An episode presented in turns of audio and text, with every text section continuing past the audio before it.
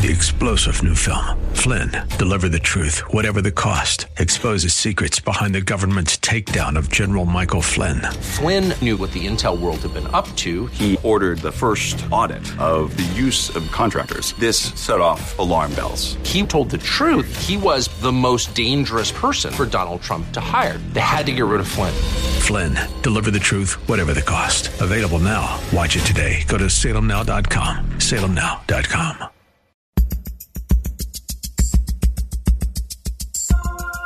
It's Lifeline with Craig Roberts. He's the host of Northern California's longest-running conservative talk show.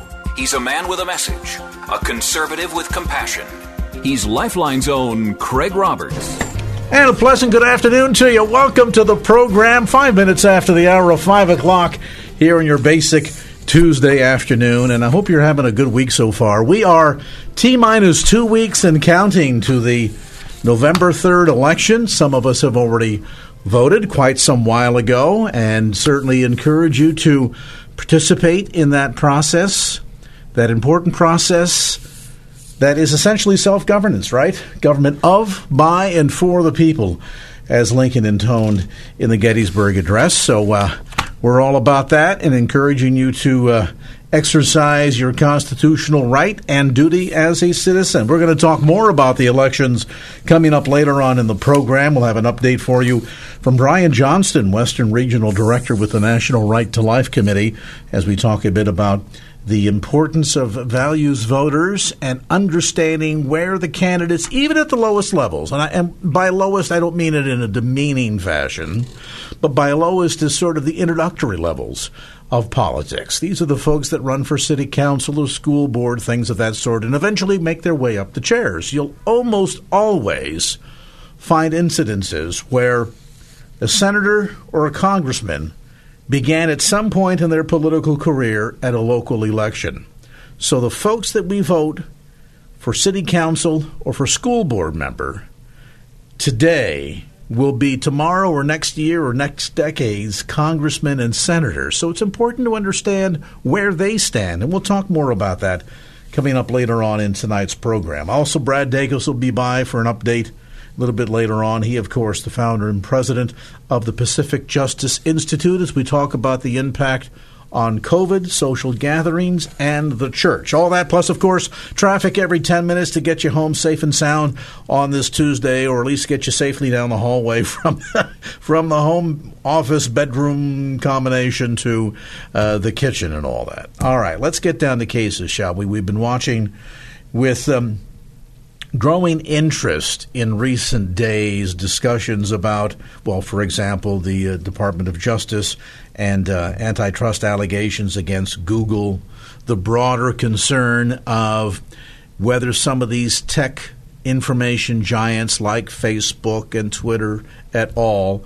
Have perhaps too much influence, and what we can do about it. And influence is not a bad thing, provided that it's a fair, free, and open platform, but oftentimes that is not the case. And as I have long argued on this program, longtime listeners can attest to this. Raise your hand. Just don't take them off the steering wheel for too long. That encouraging people to send a message to corporate America, be it in Hollywood or uh, on uh, Madison Avenue, the big ad agencies in New York City, to do the right thing, to be Um, participating citizens, good corporate citizens in America, is something that we need to encourage them to do. And when they don't behave in the proper fashion, to vote with our feet. My first guest tonight will argue there's another way that we can vote. Jerry Bowyer is the financial economist, public speaker for business conferences, and publisher of Affluent Investor Daily. And always an education whenever Jerry has time to be with us, such as today. Jerry, is always good to have you on board. Craig, always great to be with you. You know, as I said, uh, my sort of campaign, as it were, against, well, in particular, violence in Hollywood that masquerades as entertainment, be it either showing up on T V, film, or even in video games, I've long said, look, don't buy it, don't own it, don't support it when they do. Um, but that's becoming even broader because it's gone just not not just simply to the kind of entertainment that may impact society, or more specifically in the case of of violence and over-sexualization, children. But then the broader notion, as I say, with the, the most recent uh, D O J Google antitrust suit and other attention on outlets like Facebook and Twitter, that there are other ways in which we ought to have our voices heard. And simply uh, boycotting or not purchasing the products of a given company is one way to do it. But as you point out in a new article, it's not the only way to do it. No, and it might not be the most powerful way to do it. Now, I'm not saying uh, for people not to boycott, not to vote with their dollars. Um, so this is not um, a means of influence that is in competition with those means. Um, but I would say that we all know about boycotting. It's kind of hard to get people to boycott. Um, um, so that's a, that's a challenge with boycotting, but we all know about boycotting. And just today we found out that, you know, Netflix uh, in its earnings report indicated that they're having problems with subscribers. Hmm. Well, uh, about a month ago, Netflix did what amounts to a gateway to child porn um, uh, promotion of a movie called Cuties, Uh, where the trailer had uh, little girls. Well, I'm not even going to describe this. Disgusting. Um, and then they they got a huge number of cancellations. So some people voted with their dollars, and I'm glad they did. Um, but I want to talk about another way to do this, um, which is arguably more influential, but very much underused. If you have a retirement account with stock in it, there's a pretty good chance that you own Netflix or you own Google, or you own Twitter, which um, you know recently blocked a story from the New York Post that was politically inconvenient to the Biden um, campaign um, for seemingly no other reason than the fact that it was politically inconvenient to the Biden campaign. These are big companies. They're in the NASDAQ. They're in the S and P five hundred. Some of them are in the Dow. Uh, so you, they're probably in your four oh one k or your I R A or whatever kind of retirement plan you have. As a shareholder, you have power. You mentioned voting earlier, government, you know, of the people, by the people, for the people, right? Um, uh, said by Lincoln. By the way, he was quoting the Wycliffe Bible when he said that, the introduction to the Wycliffe Bible. Um, that is us as citizens. We vote in our elections. Well, guess what? As shareholders, we get to vote in those elections, too. Only we don't know it. Conservatives don't know about that, and liberals do. So Uh, maybe, you know, some ideological group or sexual identity group that represents maybe a half a percent of the population hyper-organizes, buys one share of stock, goes to the annual meeting, speaks up, votes on all the proxies, lobbies members of the board of directors, and has influence one hundred or two hundred times their size. We Christians, who are arguably, let's say, evangelical Christians and traditional Roman Catholics, are maybe thirty-five percent of the population. In other words, serious Christians. Um, Christians, people who identify as Christians, are a majority of the population. We don't organize. We don't show up. We don't even know that we can vote in these companies' elections. We don't know that we're the ones who decide. We're the boss of who gets to be on the board of directors of Netflix and Google and Twitter and Facebook. That's our decision. And then the board is the boss of the C E O, and the C E O is the boss of the staff. Um, so we're calling upon them to be good corporate citizens, but we're not being good shareholder citizens. We're not actually voting our vote. And I'm saying it's time for Christians to start doing that. And, and you know, to, to, to sort of the heart of your point here, um, you know, the, the boycott at certain levels and certain times with certain companies has been effective, but nothing is more effective to send a message to the president of a corporation and its board of directors than for shareholders, both minority and majority shareholders, uh, to actively engage in the vote and to, in that fashion, communicate. And, you know, a lot of us that perhaps have investments in a uh, retirement plan, things of that sort, you might even get these proxy votes in the mail. And typically, I'm going to guess everybody who's received them in the mail saying, here's your chance to vote for the board of directors, here's your proxy vote, they go, vote? I don't need to vote. That, oh, that stuff, I don't worry about that. They they know what to do. And they end up tearing the stuff up and throwing it out, not realizing you. It, it's essentially walking past the voting booth on November third and saying, nah, I know I can, I know I should, but I don't think I will. Yeah, and then yeah, having yeah, to live with the consequences. We don't say that about politicians. They know what to do. But we say it about members of the board of directors. Now, I want to be easy on us. It's like, well, there's no voters' guides, right? So I remember, you know, thirty years ago when I was getting politically involved, we would drive around the county dropping off voters' guides so they knew which state rep candidate was pro-life and which one wasn't. So they need information and they need to know how to do it. Um, but it's not hard.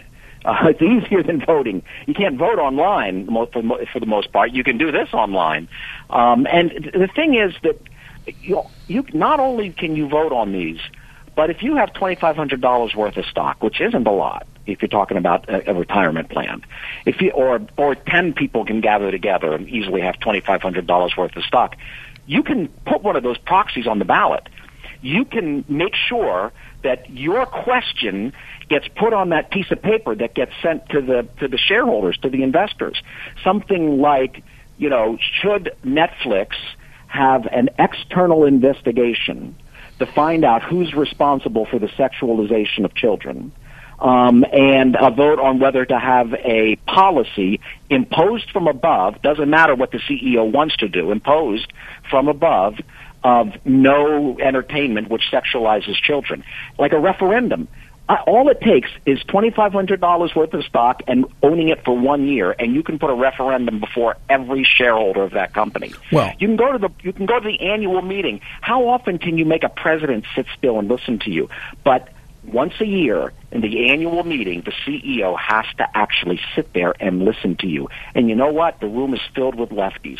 Not a single conservative or Christian, or maybe one out of the whole crowd, shows up for that. So no wonder they keep giving in to the left. I, I don't blame them. I blame us. Well, and we kind of take the, the easy way out in that regard, in so much as uh, we'll, we'll occasionally say we're going to vote with our feet and not uh, patronize a particular product. But if you really want to drive the message home, to get a chance, as you suggest, at the annual shareholders meeting, which, by the way, you only need to own one share to be eligible to attend. And I realize it maybe takes a lot out of you. It's time-consuming. It might may not be convenient on a date or in a location that uh, uh, you know interrupts your Saturday golf game or your weekday schedule. But at the end of the day, when you look at the the influence that these corporations have on our culture, on our society, and most importantly, on our children, I think it's incumbent upon all of us to at least let our voice, our displeasure be heard. And sadly, as Jerry points out, that's not happening all that often. And we've kind of given it up to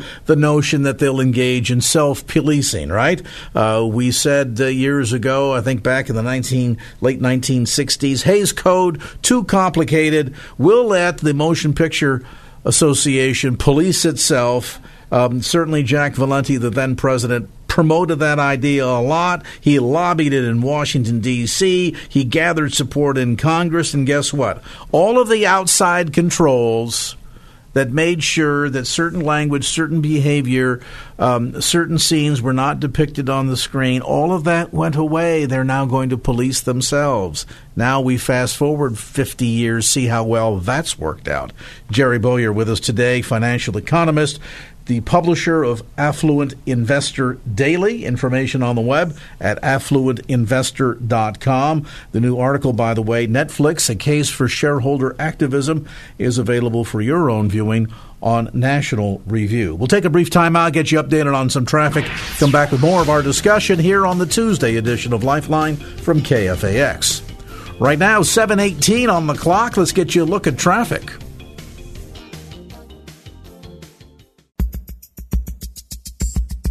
And now back to Lifeline with Craig Roberts. So politicians uh, typically every two years go and gather contributions for their campaign from majority shareholders, oftentimes from boards of directors of corporations. And then once having received the financial favor and being reelected to office, begin to dole out the uh, the favors, right? And that's how you find so much incredible influence in this country, because of the cash at the top, majority shareholders, boards of directors. And at some levels, you might feel completely powerless. And yet, the broader number of shareholders are often the little guys, that if the little guys just all came together and shared their feelings, took advantage of the opportunity to speak at a shareholders' annual meeting or to uh, use their proxy vote, figure out who the candidates are. And as Jerry Bowyer just mentioned, this wonderful invention called the Internet can oftentimes tell you who they are, where they stand, who they affiliate with, and then ultimately can guide you in your vote. We don't take it seriously, and we should. And, of course, absent any outside controls, we're kind of at their mercy right now. Um, they're going to produce whatever they think it is that's going to bring the most money in, unless it so angers people or drives off customers that they change their minds. I have to wonder, to a broader degree, uh, Jerry, and I want to move the, the discussion just for a moment into this direction. I made reference to the Hays Code prior to yes. the break, and we know that the Motion Picture Association, under the then leadership of Jack Valenti, lobbied real hard to basically get a hands-off approach. We'll put a code in, we'll self-police, and we know how well all of that worked out. Is it an unrealistic expectation to think that corporate America will always be a good citizen just because it's the right thing to do when there's so much overwhelming influence by the number one motivator, money? And if so, is it time to revisit things like external controls that can go further when it comes to protecting the most vulnerable? And that, of course, is our kids. Yes to both. Yes, it's unrealistic to expect them to behave well just because it's the right thing to do when there are incentives, monetary incentives, uh, to do the wrong thing. Um, although I would argue that there's, you know, there's something in Saint Paul, the mystery of evil, that sometimes they do the wrong thing and make less money, um, because there's something about evil that even causes you to do it even when it doesn't give you pleasure. So corporations will make degrading movies that cause that people don't go and see, right? They'll make junk. Um, they'll make pornographic junk or anti-Christian junk that no one goes to see, um, because there's some kind of allure to that rebellion.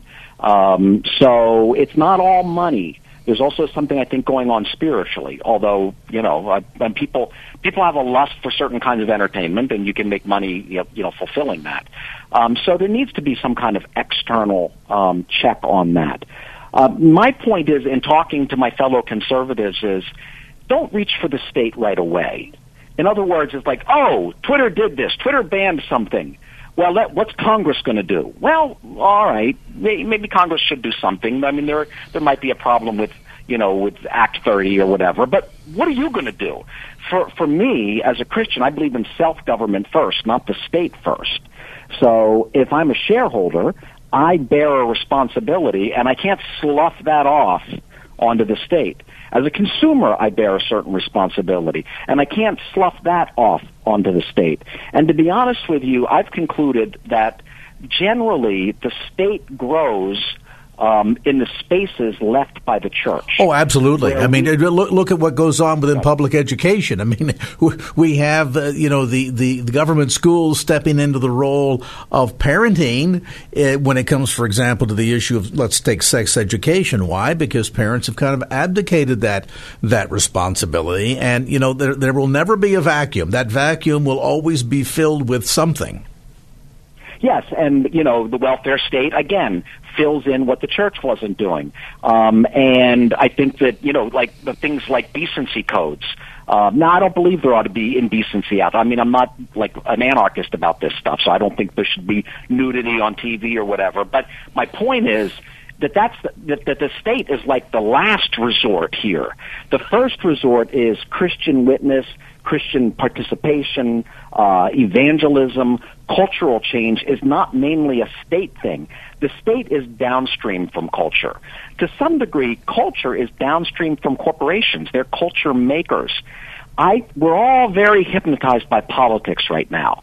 And I've never missed a major election. I mean, that maybe a couple, maybe over thirty years, maybe I've missed like one or two municipal elections. So I vote. I'm all for voting. But really, polit- the corporation is the new center of power, not politics. we are giving a lot of attention to politics. I think we really need to give a whole lot more attention to our corporate life. Well, and even as I mentioned in my opening remarks here in this segment, the notion that we sort of uh, look the other way, uh, not recognizing the interplay that goes on between big corporate America, the big money, and the political realm, and how so much one is interdependent upon the other. And at the end of the day, to, to deny that reality, I think short circuits the power that we as individuals and citizens ought to have to be able to to um, bear influence upon yes. these companies. Yes, and our point of view has power inherently. Truth inherently has power. So I know that there's more of them, or at least there's more of them showing up. There's actually more of us, but there's, you know, they show up. But I can tell you, I had a couple of, I had a, I had a, an ongoing conversation with a senior executive at Apple. He had never heard my arguments before. I was basically saying, okay, you've got a diversity statement that says if someone's gay, you can't discriminate against them. Yes, right. Okay, all right, I don't want to fire people because they're gay. What about somebody who's a Baptist who gives a sermon on Sunday, a lay sermon on Sunday, and comes in Monday morning to a pink slip because he quoted Romans one um, and is against same-sex marriage? What about protection from him? He'd never heard that before. That was a completely new idea, that you would have protection for that person. Well, we have all the traditional disadvantaged groups, you know, protected. And I said, yes, but in your world, an evangelical Christian or a conservative Roman Catholic is the disadvantaged group. I understand that there are places in America where a gay person is in the disadvantaged group, but not in Silicon Valley. Um, uh, so, and, and he hadn't heard those arguments before. I had a, I had a conversation with the, the largest proxy advisor service in the world. They they do most of the votes because usually the the advisors aren't doing the votes. I asked them these questions. They had never heard any. I said, "Has anyone ever talked to you about any of this before?" And they said, "No, never. They've never heard this before." That's a scandal that they have not heard these arguments. Well, and I think That's, it goes to the heart of, of the the point that you make inside of this article uh, in the National Review, Netflix, the case for shareholder activism, and that is that they, in times past, uh, have been exposed to the squeaky wheel. The squeaky wheel, the old adage, gets the oil. And so if you go, you make noise, you bring attention, uh, consideration gets uh, brought forward, and people act and respond, corporations act and respond. And I think it's, as you're suggesting, sort of a one-two punch. Yes, you need to vote with your feet. If you don't like the way Disney is behaving, then stop going to Disneyland. But at the same token, if you are a shareholder, or maybe even the point of engaging in a little bit of corporate America activism by becoming a shareholder, buy a share. Now you get notices. Now you get invited to the party. Now you have an opportunity to at least go to a meeting and speak your piece, or at minimum to be able to vote in elections that hopefully can put the right people in place that will become more responsible boards of directors, that will become more engaged with doing what is right. If you don't hold your feet, their feet to the fire, they're never going to be motivated to do it. The article, Netflix, a case for shareholder activism, showed up in the October ninth edition of National Review. You can check that out online. More information about Jerry's work, affluent investor dot com. That's affluent investor dot com. And our thanks to Jerry Bowyer for being with us on that segment of Lifeline. five thirty-one on the clock. Let's get you updated on traffic.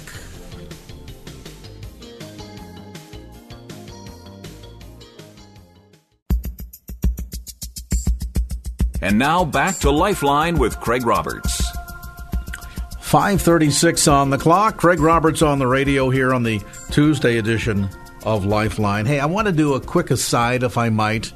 Um, there have been uh, some emails that I've received lately pertaining to, gee, Craig, we read this story about QAnon, or we read this story about the gathering of uh, Democratic pedophiles in a pizza restaurant in New York that's headed by this cabal of uh, Satanists, and uh, why don't you denounce it?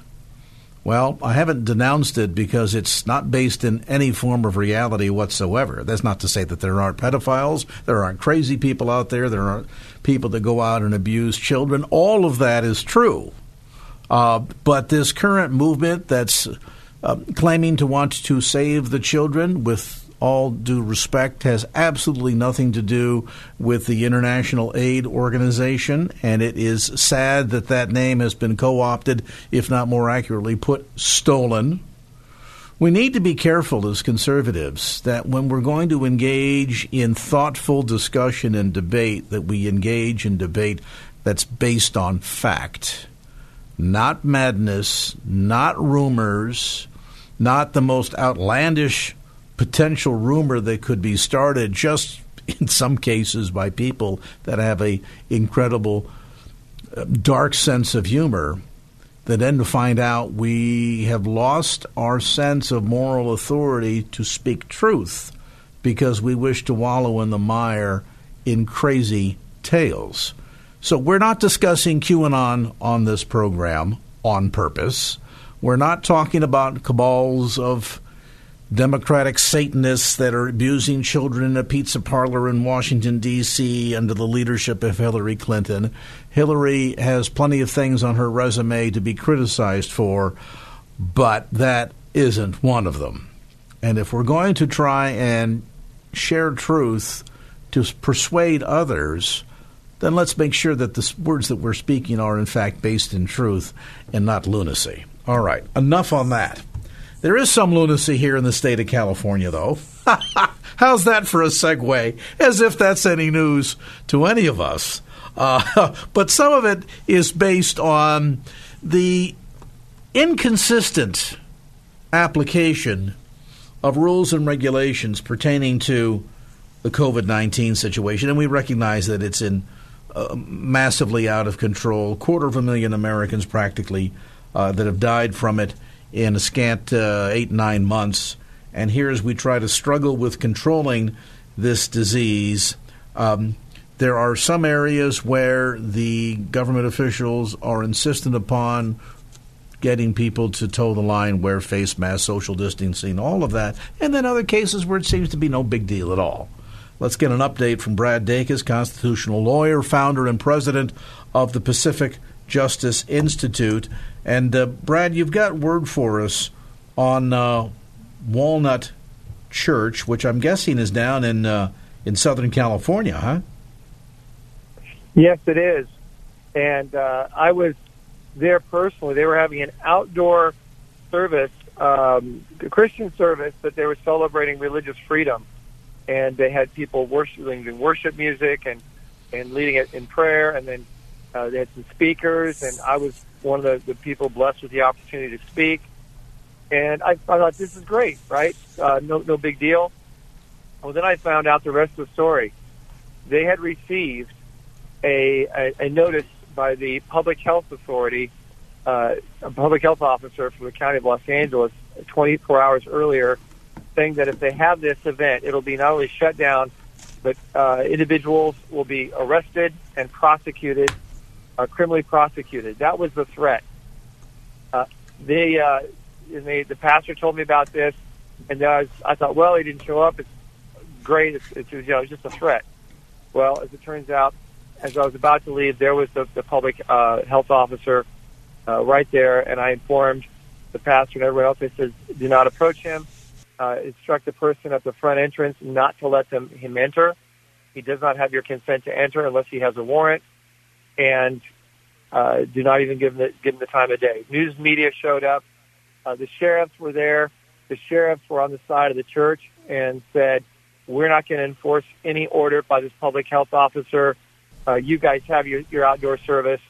Um, we're, we're just here to maintain uh, order and make sure, you know, nothing happens.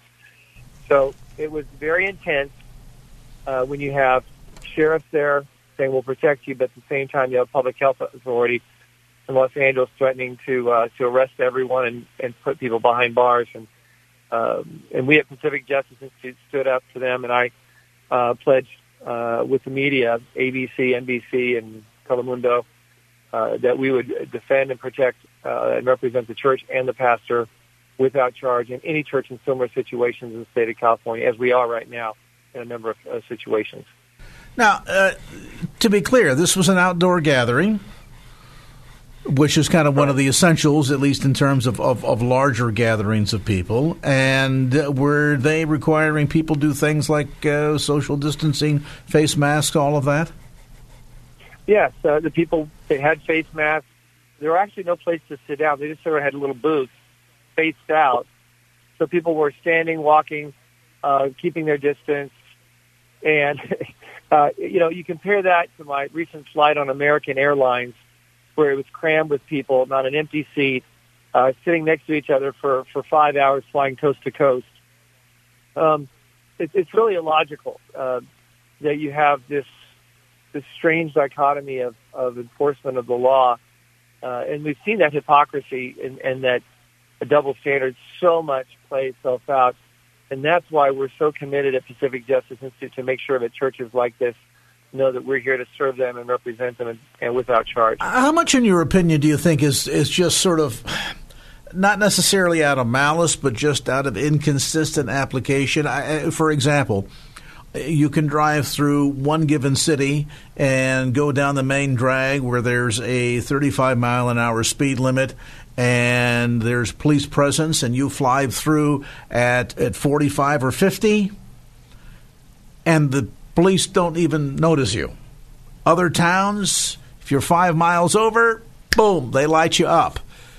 Now, they have the same laws, same regulations, but maybe just a little bit of a, of a different enforcement attitude that, that might be, uh, I don't know, might be because the police department is just that way under the police chief. That might be that you had an officer who on that given day just wasn't paying any attention, or if he was, didn't care. How much do you think is attributable to just inconsistency in the application or enforcement of regulations in relationship to COVID nineteen, and others that perhaps are maybe more of a case where there's intentional bias? It's clearly intentional bias uh, almost all the time. And the reason we know that uh, is by looking at the facts. The same day that uh, this church was having their gathering, uh, a feminist pro-abortion uh, large group, much larger, was having their, their rally there in L A They didn't have a permit. There were no arrests. There was no threats. Um, and it's just there was no public health officer out there uh, ordering them to, to stop or threatening them. Uh, it's a, a, a clear, blatant double standard uh, that we see in certain parts of California, like uh, the, the San Francisco Bay Area, Los Angeles County, Ventura County.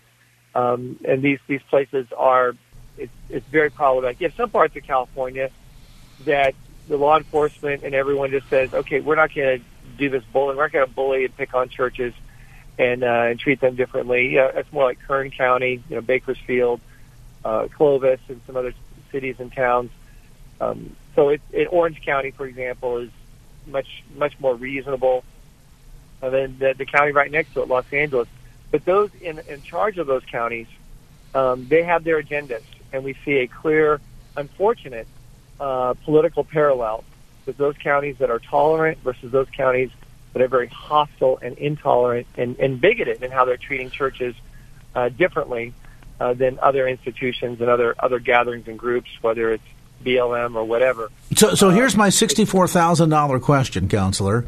Um, Walnut Church was lucky that they happened to have one of the sharpest, hardest-working constitutional lawyers on the planet who happened to be at their event on the weekend. Many others would say, gee, if we only had such fortune, uh, but we don't. So what do we do in our case? How should a church that is operating within the confines of local health regulations and nevertheless feeling this kind of pressure, how should they respond in the moment when they don't have somebody like Brad Dacus in the moment to defend them?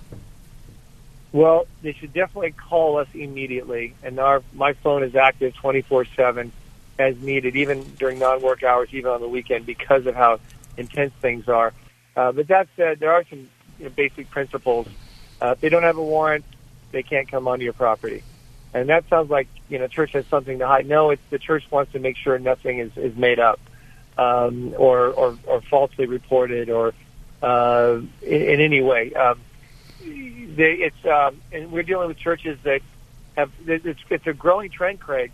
More and more churches up and down the state are getting these threats, these criminal prosecution threats with pastors, and, uh, and yet we still have several hundred churches up and down that are still having their church services, uh, still being faithful regarding not forsaking the congregating together.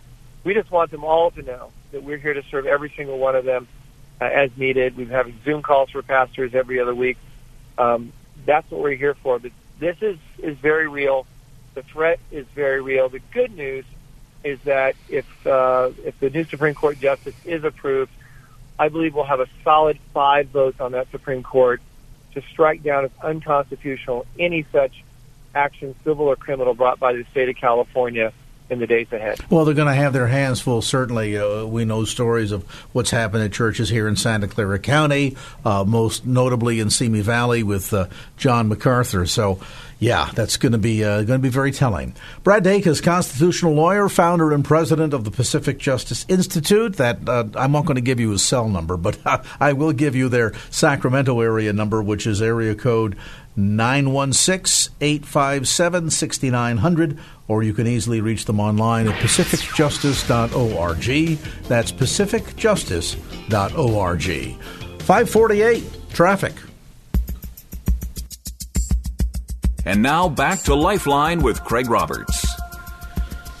Debate coming up on Thursday, final one between the two presidential contenders. That'll be carried live. I'm sorry, that'll be carried delayed by one hour in its entirety, commercial free on our sister station, eight sixty A M, The Answer. That's this coming Thursday, seven p.m. here in the Bay Area. We tend, we tend to think about from the top down, don't we?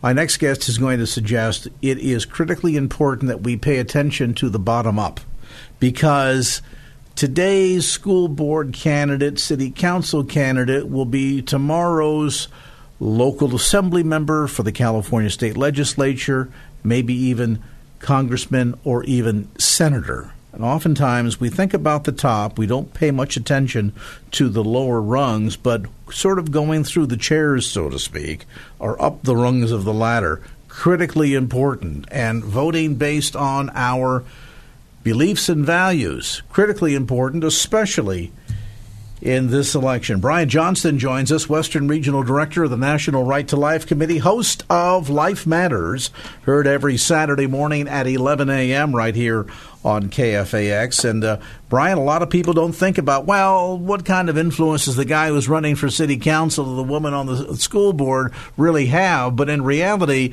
today's school board member could be tomorrow's governor or next year's president. Well, it does work that way. Most of the time, people, unlike our current president, he is an anomaly. But in most of politics, folks are working their way up the civic process. They work their way up the ladder.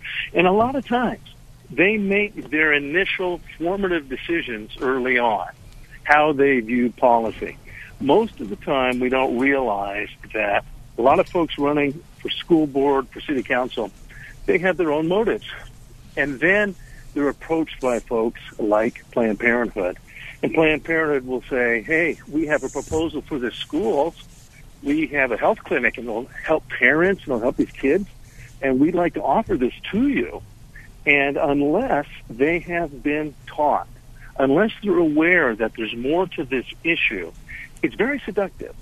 They have to be able to ask, well, wait a second, this Trojan horse gift you're offering, what's inside? Are you really, do you know about these kids? Do you know about their their personal health background? They don't. These are third parties coming in, getting direct access to parents without their knowledge or consent. And the role of the school board is to stand not on behalf of the government, but on behalf of the parent to make sure that their interests are protected. If they're not asked about that, they will jump to the wrong conclusions. And by the time they get to the assembly or the Senate, it's very hard to lobby them there because they've already been influenced. So these local school boards are very, very important. We've asked folks in the past to check it out. In most of the counties of California, we now have down ballot the local races, and it's very important to understand the importance of these local races. I'm going to ask folks to remember that you can make a difference where you are. You can. A lot of times, you know, the old saying, Craig, we've talked about it before, there's three types of people. Folks who make things happen, folks who watch things happen, and then the folks who ask, what happened? And in elections, that's often the case, and we don't have to be that way. We can have a tremendous impact. So I'm going to ask that people make sure that you vote locally, vote pro-life, know who the pro-life candidates are all the way down the ballot. Then make sure that your friends and family, the folks who maybe you can't go to church right now, but there's folks that you know that need to know who's pro-life, and make sure you're telling them. Be active, be assertive, make things happen in your community. But then make sure that after you've done this, we have a list of folks. There's races in California where you can help if you'd like to. Uh, I'm not going to mention the specifics, but this is one of the most important elections we've ever seen, and it's not just at the presidential level. We have to remember that it's local politics where your vote is the most powerful. Your vote and a handful of other votes will elect a school board member. It literally can. Most of these races are very, very close. And so the more you're involved and pay attention, make sure that your friends and family are also involved in paying attention and voting, you can change your community. So we want to remind you to do that at California Pro-Life. We've got the list. Again, most counties, we've got all the way down. We definitely have Congress and the state legislature, so you need to know those. We've done those every year. But we have to take back our communities, and this is how it's done, by taking an extra effort, by being involved and being a person who's making things happen, not just asking afterwards what happened. And that's our chance at election time, to be a salt and a light right where we are. And what's so critically important, too, and I, I want to help encourage people, when Brian says be aware of where they stand on the key issues and vote accordingly, you think, oh, my goodness, I, where am I going to go and gather all that kind of information? I, I, I've gone to the school board members' website, their candidacy website, maybe you went even to a virtual town hall meeting and, and got little information, little takeaways in terms of where they really Uh, count. Well, the good news is California Pro-Life has done all the legwork, all the hard work for you. And as Brian mentioned, there are uh, just a, a bevy, a trove of resources available by going to california pro life dot org. You can find out where the candidates stand. Now, certainly you won't find every single candidate for every single race across the entirety of uh, fifty-eight counties, but you'll find many of them. You'll f- certainly find the big ones and the key ones, to be sure. And uh, maybe you're somebody that's got some information on that and you want to pass it along to California Pro-Life. You can certainly do that as well. And again, uh, Brian, as we mentioned, as we head into the November election, has been discussing many of these issues in depth on his program, heard every Saturday morning at eleven a.m., called Life Matters. We invite you to make a, a destination tune-in for that. You can also catch podcasts of that broadcast as well. Information on the web at california pro life dot org. That's california pro life dot org. We are two minus, uh, we are T minus fourteen days, now thirteen days and counting to the general election. And if you have not yet Uh, voted already, and uh, want to encourage you to make sure that you get the vote in or show up to the polls on November the third, whatever you feel most comfortable with, and that you make an informed decision, an informed vote. Information, again, on the web at california pro life dot org. Our thanks to Brian Johnston, Western Regional Director with the National Right to Life Committee, for that update. Six o'clock from K F A X San Francisco. We're going to take a look at traffic. We've got some headline news for you. Then back with hour two. Right now, though, let's get you that update at traffic.